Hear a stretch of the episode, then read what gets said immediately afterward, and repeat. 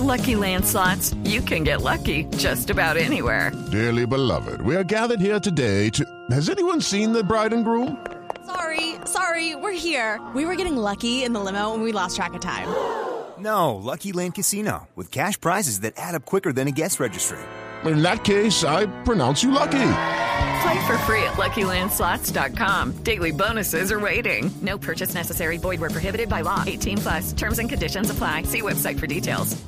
Juan Fernando Cristo fue ministro del Interior, ha sido un hombre muy cercano, es de esta tierra, eh, su- él fue víctima, su padre fue víctima de la violencia en esta región de norte de Santander, es eh, uno de los, mm, de los más destacados hombres de norte de Santander en la política nacional. En el gobierno pasado estuvo muy pendiente, lo sigue haciendo, ahora es columnista. Leíamos hace un instante una columna del diario La Opinión de Cúcuta, donde eh, el doctor Cristo pues habla de lo que viene. Doctor Juan Fernando Cristo, un gusto saludarlo en Sala de Prensa Blue.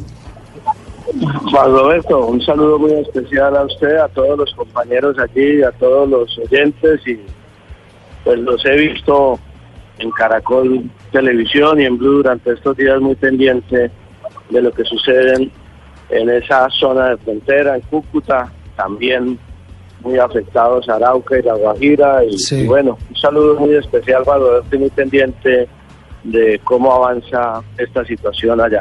Sí, señor, muchas gracias. Pues a propósito de eso, de la, del avance de esta situación, de lo que viene, doctor Juan Fernando Cristo, para la región, eh, no solamente eh, por la tensión latente, mira, ahí nos contaban María Camila Orozco y Roa que volvió la guardia, está tomándole fotografías al camión que quedó incinerado, es decir, la tensión sigue, pero más allá de eso y del tema diplomático está el tema de la vida diaria en la frontera, que se va a afectar aún más con la decisión de Maduro de romper totalmente relaciones con Colombia. Pues mire, Juan Roberto, eh, la, la crisis de, de Venezuela es una crisis que viene acumulada desde hace varias décadas. Es una crisis que obviamente ya tocó fondo en las circunstancias actuales, pero para entender lo que ha pasado con la institucionalidad y la economía venezolana, hay que remontarse incluso a la etapa anterior a la llegada de Hugo Chávez al, al poder. Venezuela viene con una crisis muy profunda desde el punto de vista económico desde los años 80 y lo único que ha sucedido durante estos 30 años es que no se tomaron ninguna clase de medidas, ni por los gobiernos de los partidos tradicionales antes de Chávez, ni por el gobierno de Chávez durante estos 30 años para afrontar el ajuste de la economía venezolana a los precios del petróleo después de la década de los 70. Y esa crisis venezolana, Juan Roberto, lamentablemente, el drama que vive Venezuela se traslada inmediatamente a Cúcuta.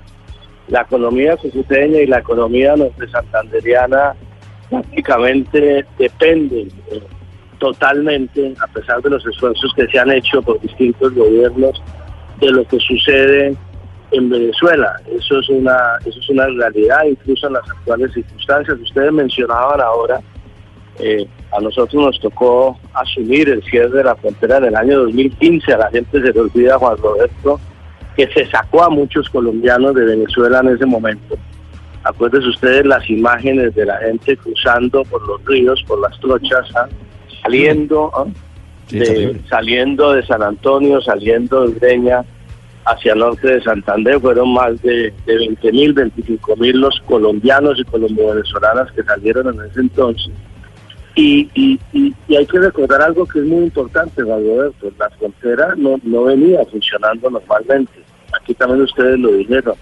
Una frontera que es una que era una frontera totalmente viva, una frontera con un intercambio comercial, con un intercambio humano inmenso, quedó reducida a un paso peatonal diario y quedó reducida a un punto por donde están pasando y emigrando los venezolanos que huyen del drama económico, que huyen de la persecución política hacia Colombia y en la migración de los últimos años. Y Cúcuta eh, está en el centro de ello. Cúcuta eh, padece enormes dificultades con esa situación y a mí personalmente cuando esto me, me preocupa lo que viene hacia adelante para la ciudad. Prácticamente estamos señalados en el mundo entero, independientemente de lo emocionante que es el concierto, de las imágenes lindas que se ven del puente de tienditas, eh, una obra de infraestructura muy, muy, muy bella y, y el paisaje y la vista y la panorámica de la ciudad de Cúcuta, lo que hay detrás de eso, Juan Roberto, es una ciudad con la más alta tasa de desempleo de Colombia en muchos años, con la más alta tasa de informalidad, en donde no hay una sola inversión importante en el sector productivo desde hace varios años y habrá ahora menos inversión ubicado nosotros como una zona con este conflicto Sí. y una ciudad en donde en donde lamentablemente la miseria y la pobreza, Doctor la exclusión Sí. eh, está creciendo todos los días los cinturones de miseria sin que hayamos podido realmente eh, cambiar el modelo económico de la ciudad para no seguir dependiendo de lo de Venezuela. Esa es la realidad de lo que vive Sí. Cúcuta, que termina siendo la ciudad más afectada por esta confrontación entre ambos países. Para concluir, doctor Cristo, entendiendo que la situación de Cúcuta es cada día más complicada, ¿cómo ve el escenario hoy? Porque el ajedrez sufrió ayer eh, una patada, digamos, eh, eh, el tablero, o no sé si así estaba preparado, pero para mucha gente la no entrada de la ayuda humanitaria significó un golpe para la estrategia del presidente Guaidó, de la oposición de Estados Unidos y del Grupo de Lima. ¿Cómo ve lo que viene ahora para Colombia y para Venezuela? Pues mira, a mí, me, a mí me preocupa mucho que después de lo de ayer, el presidente Guaidó prácticamente abiertamente haya pedido una intervención extranjera en Venezuela. Me preocupa que muchos sectores en Colombia estén hablando también abiertamente de que no hay que descartar ninguna opción. Me preocupa que el propio presidente Duque tampoco haya rechazado de manera contundente y categórica la posibilidad de una intervención. Esa reunión de mañana del Grupo de Lima con la presencia del vicepresidente norteamericano es una señal también eh, preocupante de que pueden venir eh, eh, medidas más allá del cerco diplomático. Y yo sinceramente, no solamente pensando en Cúcuta, sino en Colombia, creo que sería una profunda equivocación. A mí me parece que debería ser un esfuerzo si realmente nos interesa el drama de los seres humanos que están viviendo al otro lado de la frontera.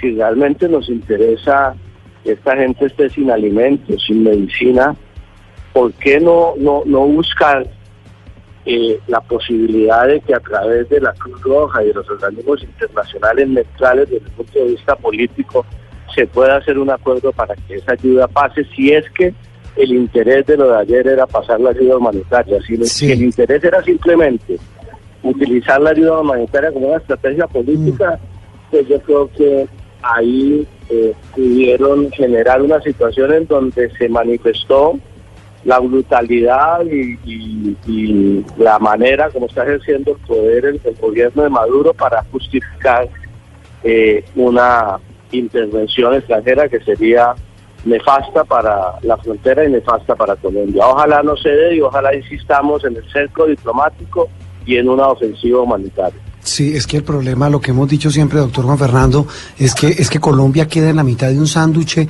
y, y, y esa es la crítica que le hacen al presidente Duque muchos de sus detractores, e inclusive no solo detractores, sino personas que en frío analizan este tema de la, de la participación de Colombia en toda esta crisis. Y es que por cuenta de ese liderazgo, como lo llama Estados Unidos, del presidente Duque, pues sí, compartimos la frontera, tenemos problemas comunes, pero es una situación muy complicada para nosotros, sea lo que sea. Y el tema de la ayuda eh, era tan estrategia que la devolvieron y está de nuevo en unas bodegas guardada en, en- en el puesto de tienditas. Doctor Juan Fernando, un gusto saludarlo como siempre.